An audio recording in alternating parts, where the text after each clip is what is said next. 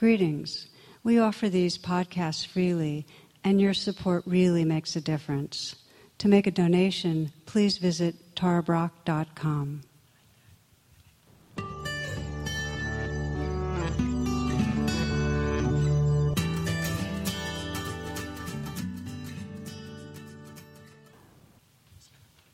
Namaste and welcome. There's a Sufi wise man who also plays the fool. His name is Mullah Nasruddin.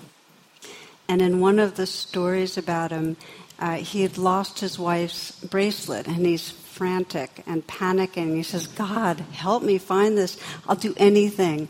I'll give half of my week's earnings to the poor. I'll do anything. Just help me. And then um, he sees it behind a cushion and he says, Oh, never mind, God, I've already found it. That's the beginning of my Thanksgiving talk. um, yeah, so each year, the night before Thanksgiving, I put together some a talk that in some way looks at these qualities of the heart as we awaken of a natural generosity and a sense of gratitude. And so when I was um, approaching this this class, I'd actually forgotten that this was Thanksgiving week. And I had a whole different talk I was cooking up on, on self honesty. then I somehow looked at the calendar and figured it out. And um, my first reaction was real resistance, like, oh no, I got to do a talk on gratitude. then I, then my process, I was, you know, processed it, and b- because I was in, you know, my whole mode was on honesty. I thought I'd share with you my process on it, um, if you'll bear with me. Which was I had a kind of cynicism come up and a bit of an aversion that there's so much about this contemporary Thanksgiving that's actually quite contrary to the heart qualities that we're really celebrating. So I felt this kind of anger come up in me about a bit of the false pretensions that are images of history and really the the genocide, the devastation towards indigenous people, and how it continues on today and other non-dominant um, parts of our population, and this whole sense of receiving a harvest when the white Europeans came over here and plundered the earth, you know, destroyed the ecosystems and so on. And then, of course, Thanksgiving goes hand in hand with this idea of, of turkey and how few connect the dots that, that, that what we're eating in our banquet, um, you know, these turkeys were hatched and uh, lived there six months. They live for six months and then they're slaughtered in the wild, turkeys live for 10 years, you know, but six months and they're in this shed without light, and um, they're drugged to, you know, gain weight, and uh, so much so that a lot of them have break their legs, and anyway, it's a horrific thing, and and so. The, the whole, as you get it, I mean, I, I, my mind was just going through, oh my God, Thanksgiving. And then all of a sudden I said, okay, be with that. And I felt this real sorrow just sorrow about the shadow side of it. And so then I was saying, okay, be with the sorrow, be with the sorrow, you know. some tenderness came up, and then I just started feeling the sense of this, this presence, this tenderness, just holding the sorrow. And then I went, wow, I'm just so grateful for this practice. Ah, gratitude. Slipped up on me. So, um, so gratitude, and, and then you know, and then I thought of, of you all. And when I say you all, you know, those I just I love my community here, IMCW community, those that gather here, and and really this this non-local community that of just a web of people that care and want to wake up. And then I was feeling that gratitude. Wow, what an amazing thing to be part of that because I feel part of it. I am nurtured by it. You know, I know I'm in a role, but boy, I, it's very much a, just a wonderful, rich exchange. And so I was just feeling that gratitude, and then I thought, wow, I wonder if I could share this with you. And then my first thought was, oh, this is going to be a downer if I start sharing all my stuff on Thanksgiving. But I realized that, you know, we all want to be more real. And that that's part of when the gratitude comes up, it's because we're feeling more real in who we are. So I want to thank you um, for just being with me and being with each other and together in this, um, this path of waking up. And so I felt full of gratitude. I went, okay, I'm really on for putting together a talk. And I went back to my desk. And um, the first thing that showed up in my files that I thought to myself, wow, this is this resonates. I want to share it with you. This is Mary Oliver. And this poem is called In Praise of Craziness of a Certain Kind. On cold evenings, my grandmother, with ownership of half her mind, the other half having flown back to Bohemia, spread newspapers over the porch floor. So, she said, the garden ants could crawl beneath as under a blanket and keep warm. And what shall I wish for for myself, but being so struck by the lightning of years, to be like her with what is left, that loving. To be like her with what is left, that loving. There may be a pause here for all of us as we consider uh, the season and what makes a holiday really a holy day. Just to close your eyes for a moment. Maybe sense yourself into the future when a lot has fallen away. Perhaps some of your capabilities, some of your cognitive capacities, your physical. What do you wish would be left? What are the qualities of being, of who you really are, that you most in this moment want to honor, want to cultivate, want to bring alive?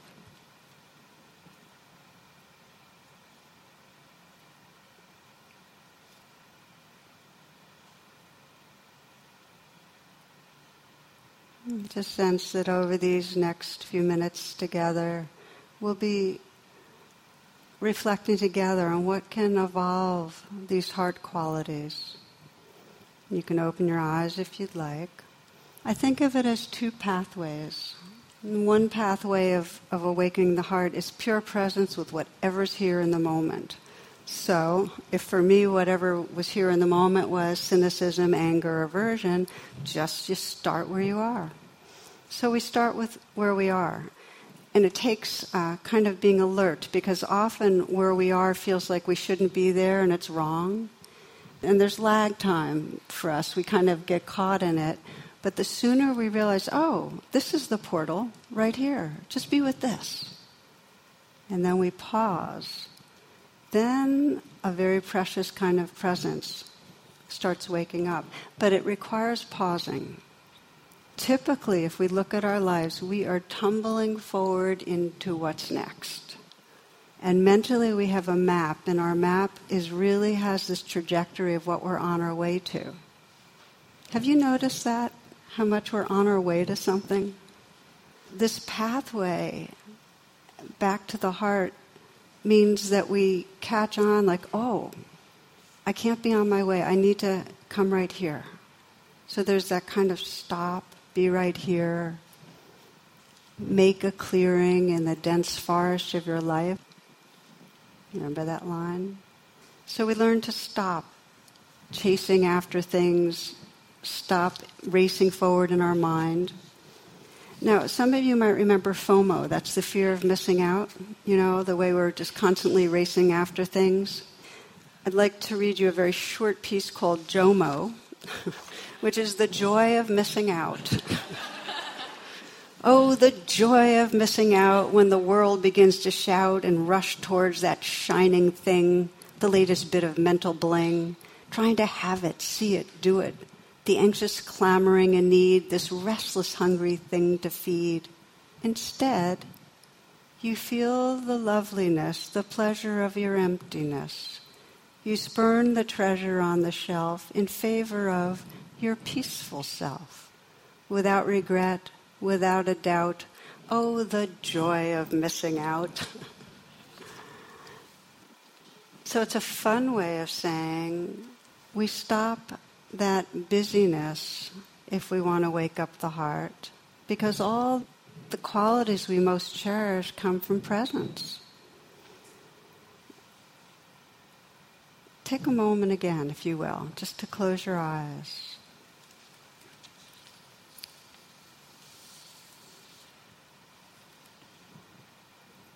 And listen.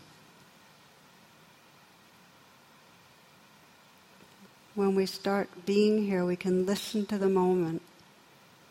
We can listen inwardly and get intimate with our inner life. We can listen to each other.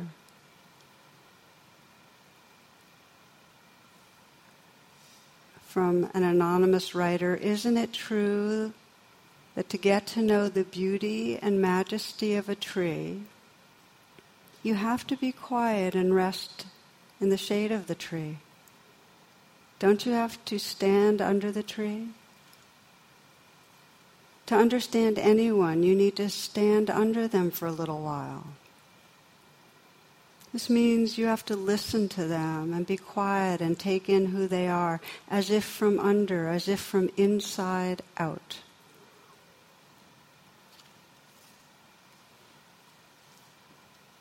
So as we enter this season of holy days, creating that clearing in the dense forest, you might sense who in the next day or two you want to understand stand under with that listening presence so you can appreciate.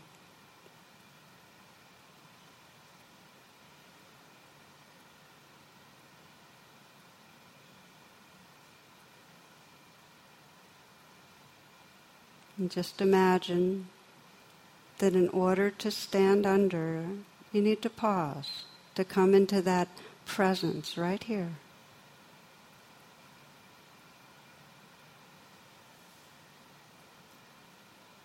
Our first pathway to these heart qualities is simply stopping and bringing that listening presence alive. The second pathway, and it's fine if you'd like to open your eyes, the second pathway is intentionally cultivating these positive traits of gratitude and generosity. Now, these are intrinsic. Every one of us has this natural capacity, it's built in to us but it often gets kind of covered over or twisted or torqued, expresses itself in strange ways. One of my uh, favorite stories when I talk about this is of a bus of kindergartners on a school trip. And one little girl brings a handful of peanuts up to the driver, and he's surprised and thinks, oh, she must have thought I was hungry, and just really touched thanks her. Well, 10 minutes later, she comes up again with this other handful, and he's thinking, oh my gosh, these children, they're just so generous. Happens the third time, he says, honey, you and your friends, you can share and enjoy them. And she says, oh, no, no, no, we just like sucking the chocolate off of them. so our generosity is not always full blown or wholehearted, but it's there. But when our survival brain gets really activated. Okay? When our survival brain's really on, in other words, fight, flight, freeze, then it closes down. We lose access to generosity and to gratitude.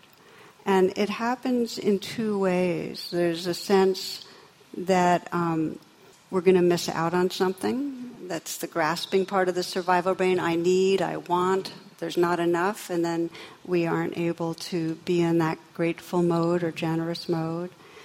And it happens also in the, in the sense that there's something bad that's going to happen around the corner.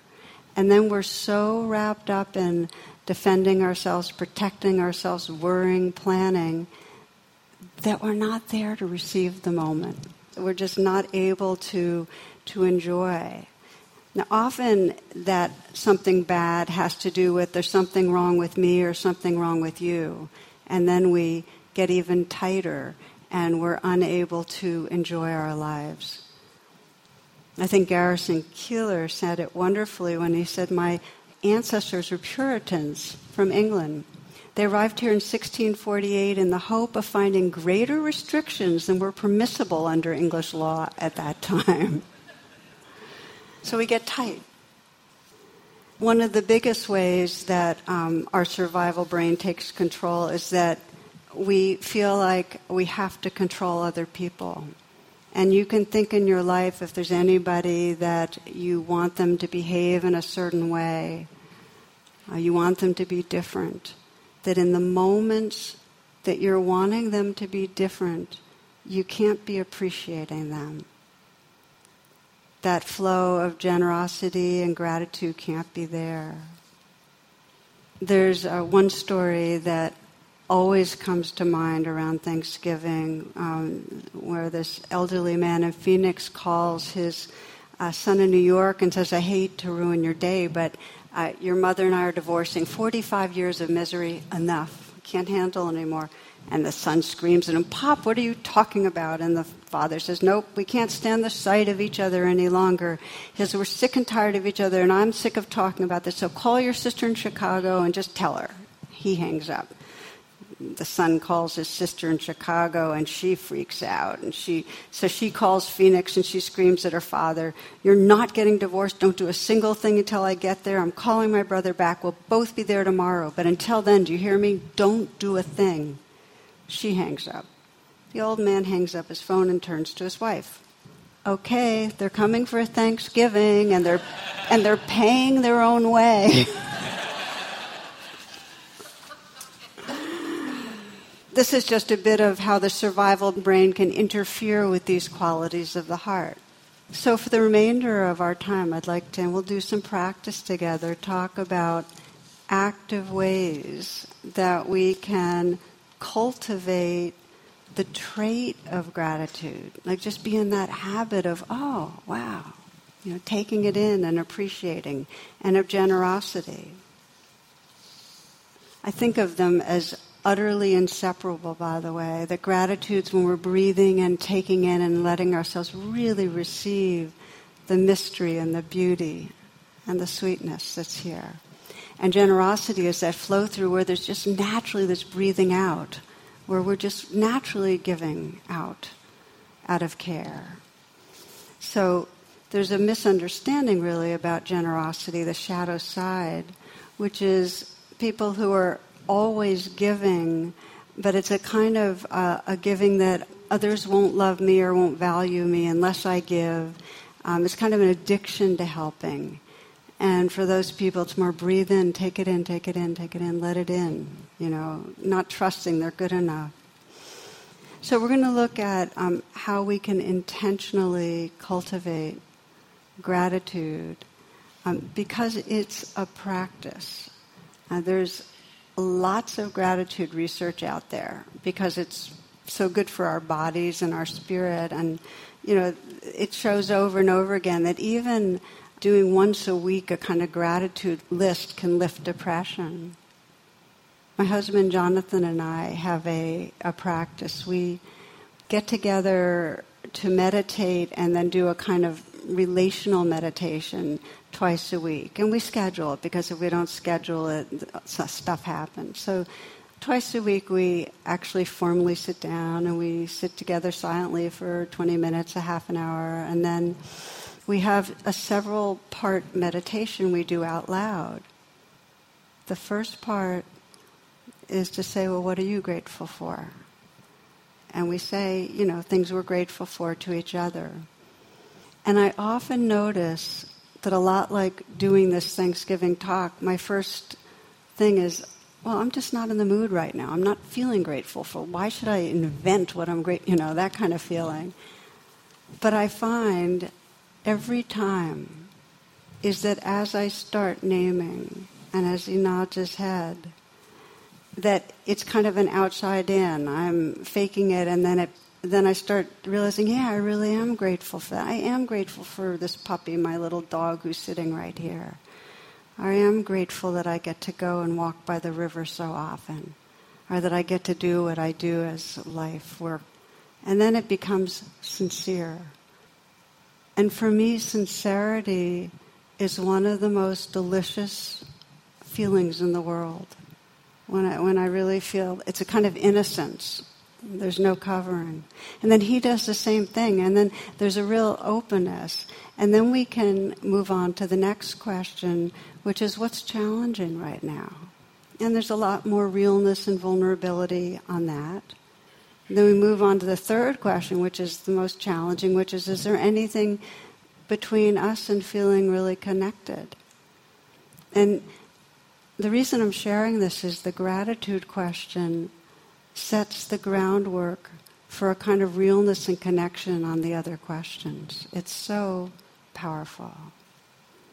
There are many ways you can practice gratitude. You can have a, a, buddy of some sort. Some people just have a gratitude buddy, and at the end of the day, they just agree to email three things they're grateful for. There's no back forth, it doesn't have to take time, but they keep each other accountable. Some people have gratitude journals, um, some people just say it, say it out loud.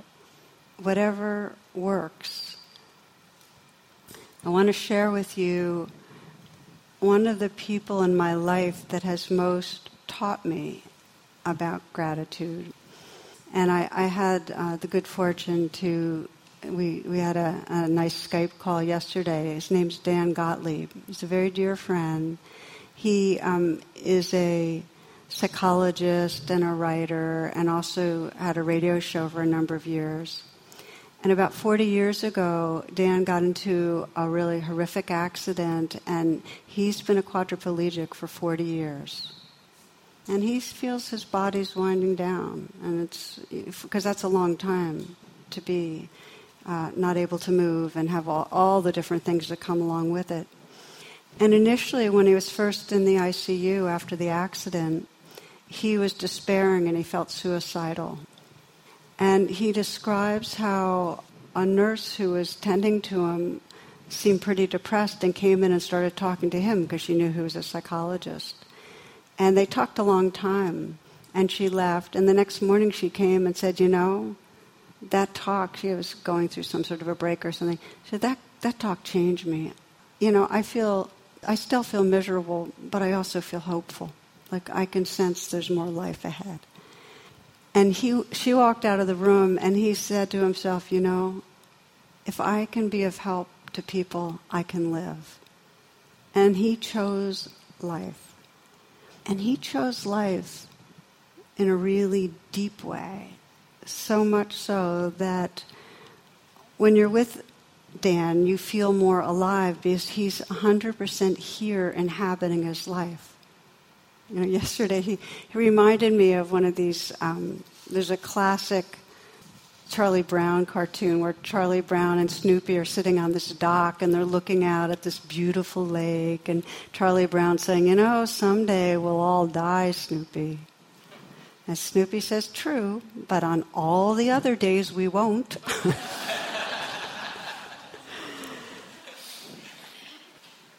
So Dan was just reminding me of all these life moments that we can choose to take in, to breathe in and appreciate.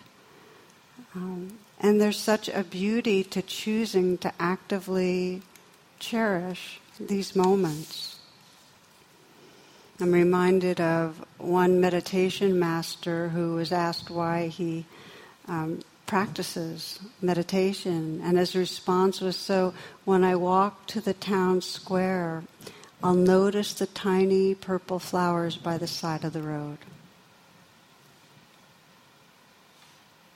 So, this is the gift that instead of being on our way to what's next, we can pause for presence and actually learn consciously, purposely to let in the beauty and the goodness. And it's not just letting it in. If you want to train in gratitude, it also means feeling it in your body. It's the embodied quality that actually allows it to stick, to be not just a passing state, but become a trait.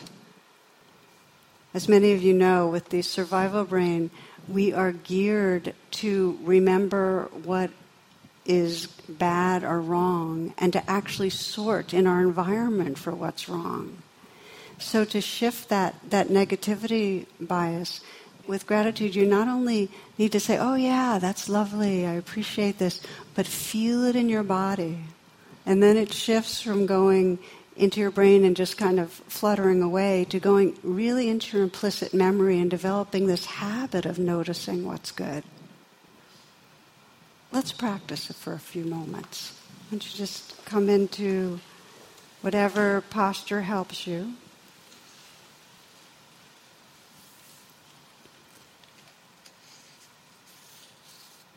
Feel your body sitting here and breathing.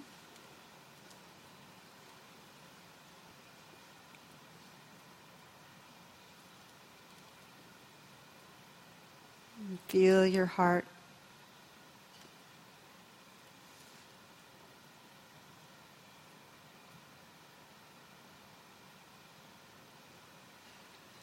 and begin to bring to mind what you're grateful for in your life. And for these next few moments, just whisper softly, but whisper, I'm grateful for, and fill in the blanks. And then just say it again, I'm grateful for, and just keep saying it with whatever comes up. I invite you to whisper it because the uh, entrainment, the sense of gratitude becomes stronger if you say it out loud. So don't be shy. Just begin whispering, I am grateful for.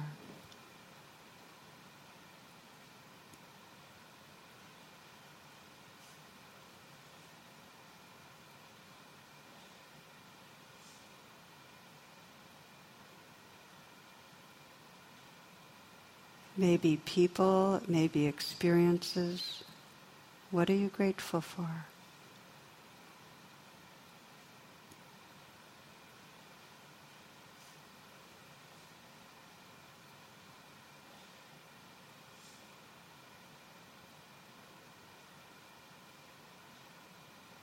And if something really feels alive, repeat it again and then again.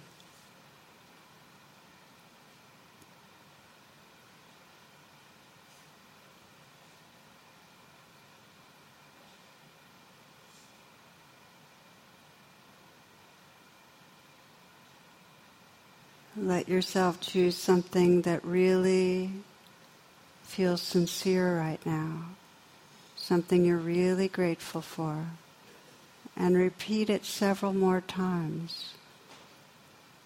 Slowing it down so you can feel in your body the experience of gratitude. Feel how it feels in your throat, your heart, and your belly. Let it fill you.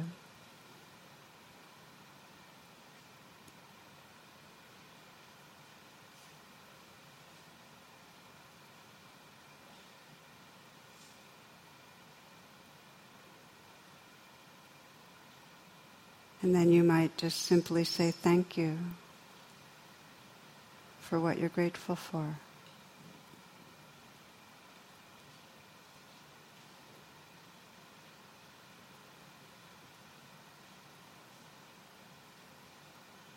If the only prayer you ever say in your whole life is thank you, that would suffice. Meister Eckhart.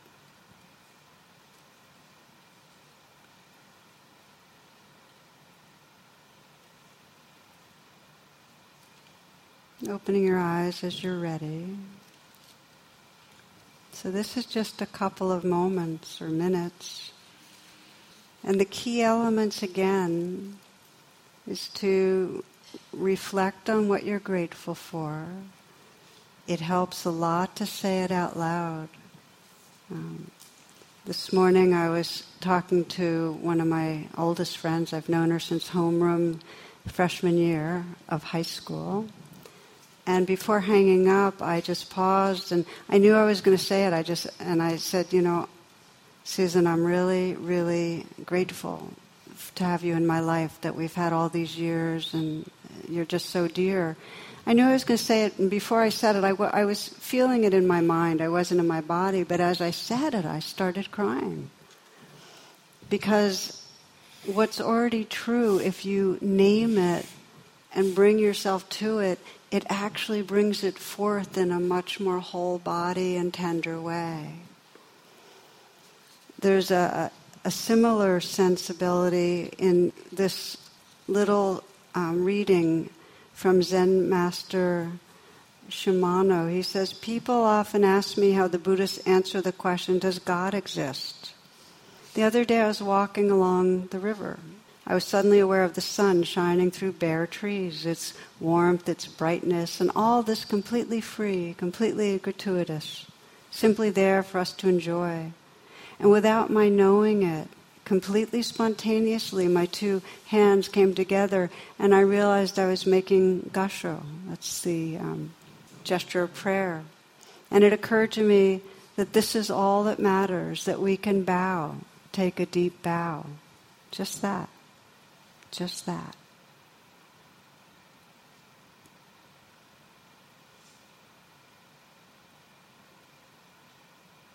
So saying thank you or bowing, but in some way expressing the gratitude. Okay, so that's breathing in, the uh, taking in, and it can be taking in our appreciation of another person or natural beauty or a moment of connection or kindness or whatever it is we, we cherish. Then there's the generosity, there's expressing with our love by giving. And it really can be through words of care or through, through a prayer or through actions. But there are different degrees of generosity. And it's really, this is where self honesty comes in because we can um, be generous giving leftovers or things that don't matter too much to us or small amounts of money or and then it can kind of be deeper things we would enjoy for ourselves but we just really want another person to enjoy and then there's kingly giving. That's the term in Buddhism.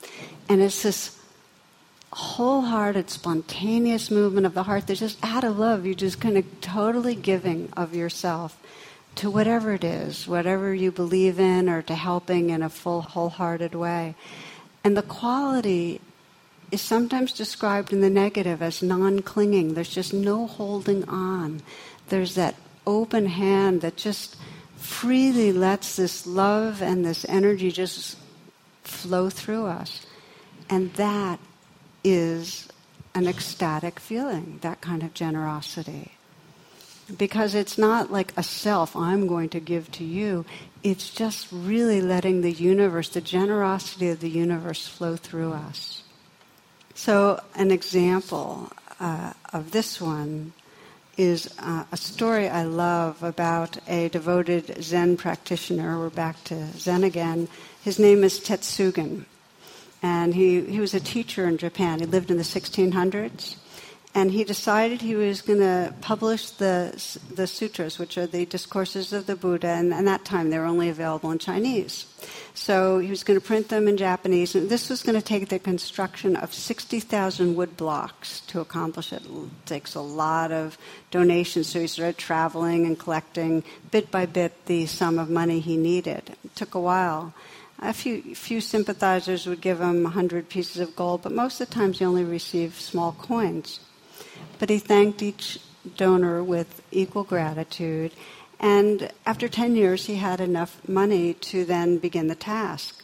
But it turned out at that time that the Uji River overflowed and all the crops were ruined and famine followed. So Tetsugen took the funds he'd collected for the books and spent them, of course, to save others from starvation.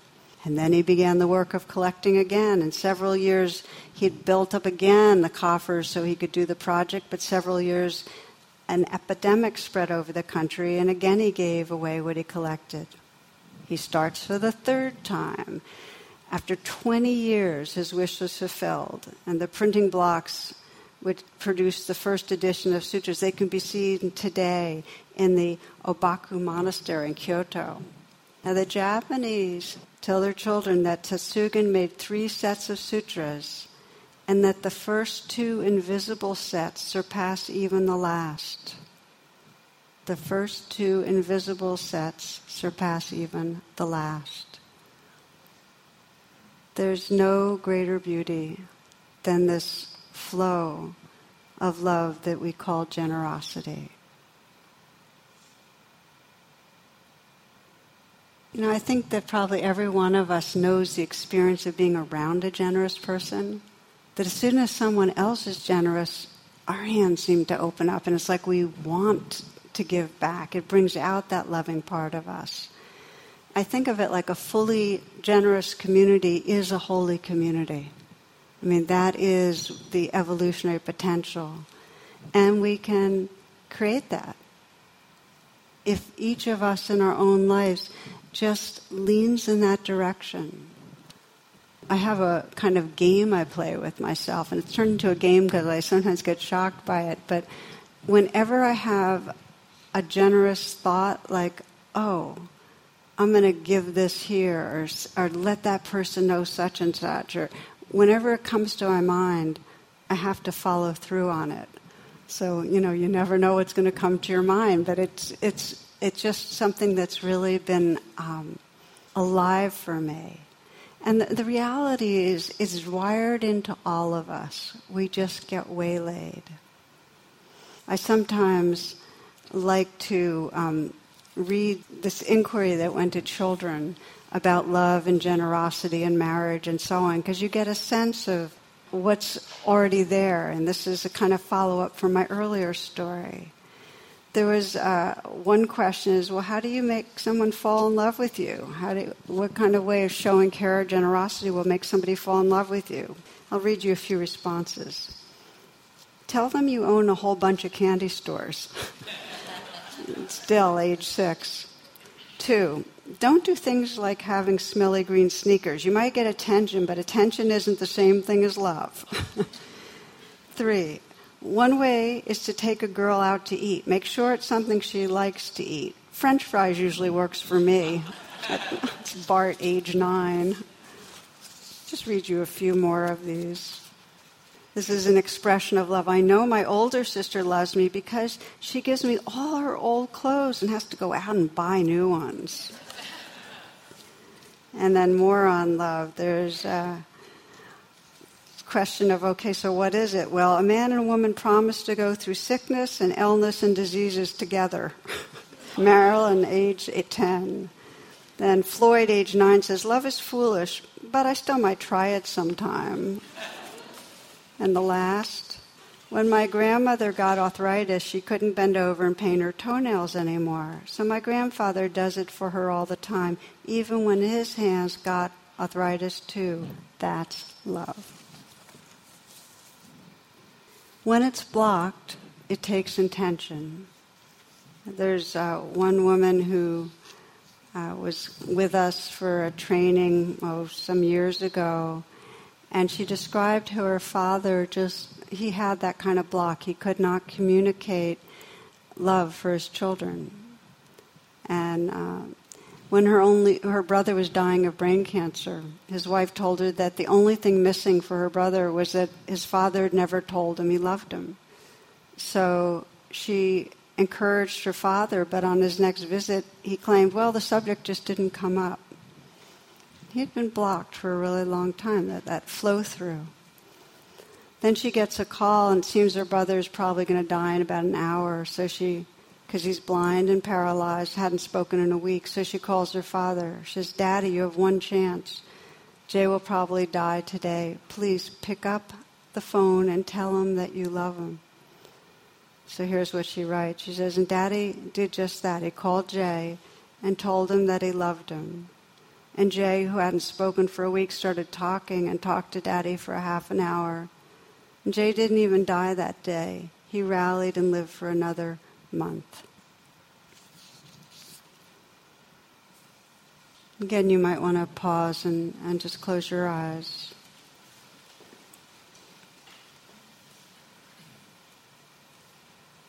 Just sense is there a place where you felt blocked, where you could just lean a little in the direction of giving something, some expression of care,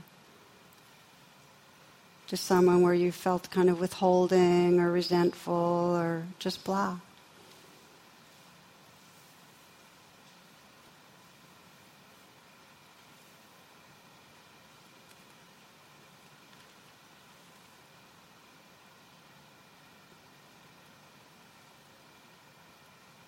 You might just sense your intention because if the intention is there, that can open the door.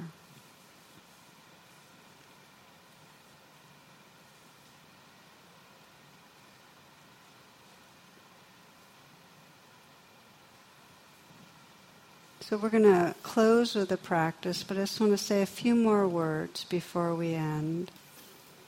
So in this class, I, I started personally because it's very easy to um, sense around us the survival brain in action. I sometimes think of the limbic hijack of our of our society, and fixate on, you know, where the shadow side is, where the cruelty is, and this isn't about um, turning our eyes or glazing over or being Pollyannish.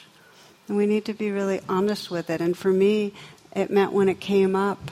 Uh, two days ago when I was thinking of giving this talk that I just stayed with it and I let myself feel the anger and the injustice and and the hurting and then in that presence I found that tenderness.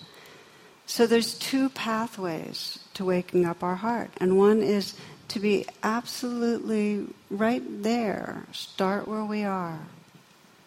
And the other is to sense these qualities of, of care that we want to cultivate and actively intend to engage. I read that one of uh, the five pillars of Islam is charity, and each year at the end of Ramadan, each household is asked to give two and a half percent of earnings to the needy. And so I heard this story. This group of poor people went to the Prophet Muhammad's son in law and asked him how could they help others if they had nothing to give.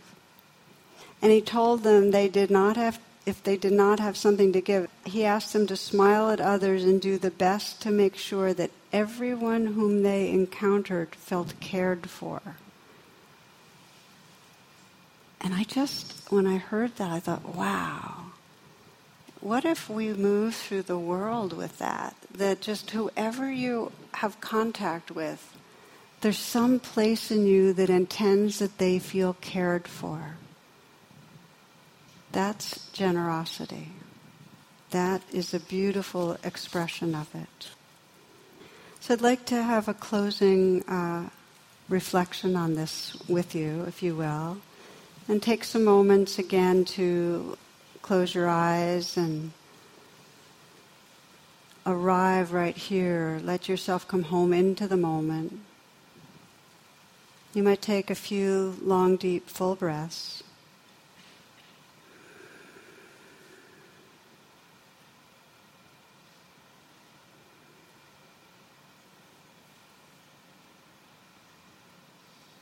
You might listen again to Mary Oliver and the spirit, I think, of, of this heart space. She says, On cold evenings, my grandmother with ownership of half her mind, the other half having flown back to Bohemia, spread newspapers over the porch floor.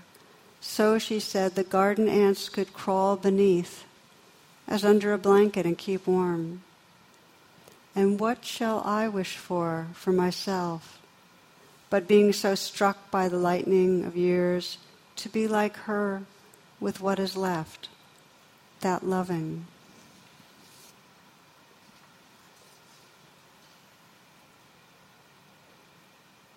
So you might sense this intention in your own language, your own heart language. In some way that whoever you're with, in some way they may feel cared for, that there may be these heart qualities awake.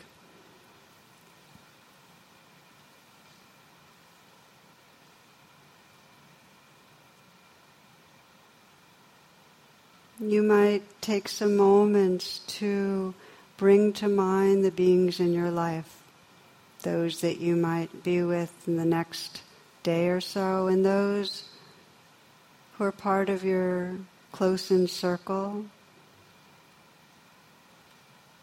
those you work with. And take a moment just to let different people come to mind and sense the possibility of coming into presence and in some way letting them know that they're cared for with your words, your actions.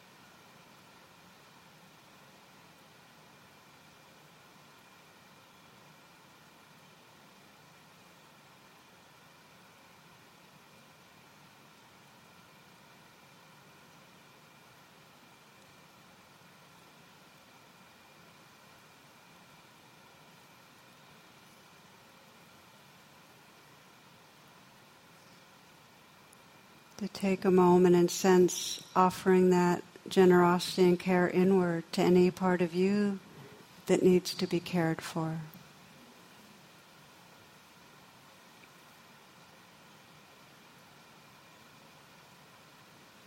Just offering a message of care. If you like to, putting your hand on your heart and offering energetically that that generosity of tenderness, letting it flow inward.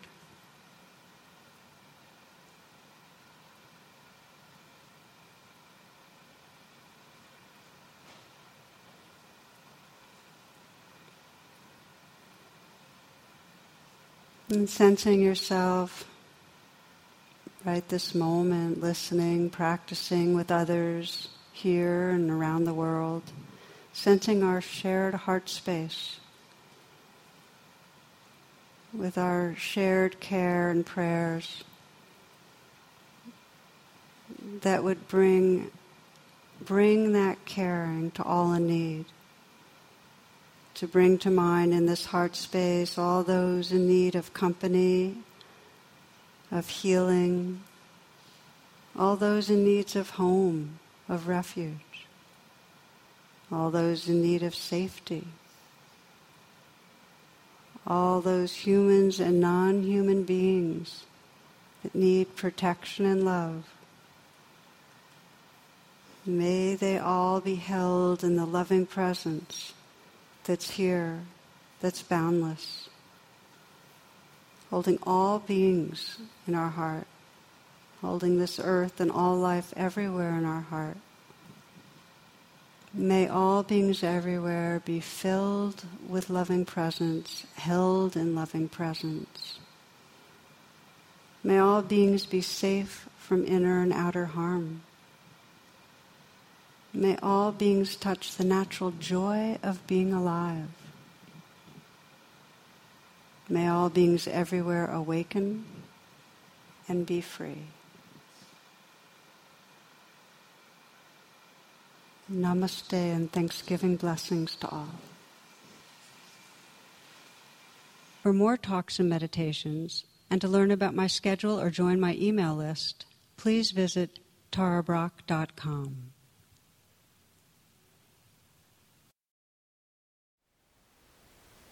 Thank you for listening. To learn how you can support the teachers and Dharma Seed, please visit dharmaseed.org slash donate.